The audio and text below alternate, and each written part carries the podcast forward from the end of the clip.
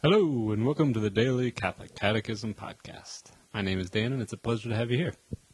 It is March 13th, and we will be reading paragraphs 558 through 564 today. And we begin in the name of the Father, and of the Son, and of the Holy Spirit. Amen. Jesus recalls the martyrdom of the prophets who had been put to death in Jerusalem. Nevertheless, he persists in calling Jerusalem to gather around him how often would I have gathered your children together, as a hen gathers her brood under her wings, and you would not. When Jerusalem comes into view, he weeps over her, and expresses once again his heart's desire. Would that even today you knew the things that make for peace, but now they are hid from your eyes. Jesus' messianic entrance into Jerusalem. How will Jerusalem welcome her Messiah? Although Jesus had always refused popular attempts to make him king, he chooses the time and prepares the details for his messianic entry into the city of his father David. Acclaimed as Son of David, as the one who brings salvation, Hosanna means save or give salvation. The King of glory enters his city, riding on an ass.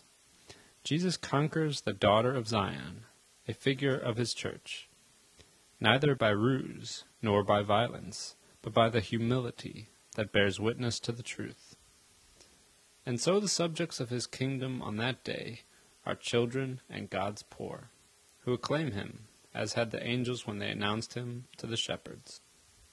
Blessed be he who comes in the name of the Lord, is taken up by the church in the Sanctus, of the Eucharistic liturgy that introduces the memorial of the Lord's Passover. Jesus' entry into Jerusalem manifested the coming of the kingdom that the King Messiah was going to accomplish by the Passover of his death and resurrection. It is with the celebration of that entry on Palm Sunday that the Church's liturgy solemnly opens Holy Week.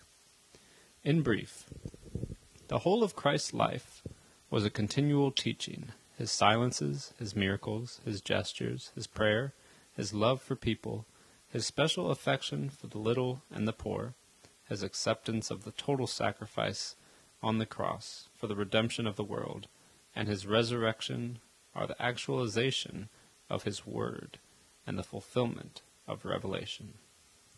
Christ's disciples are to conform themselves to him until he is formed in them.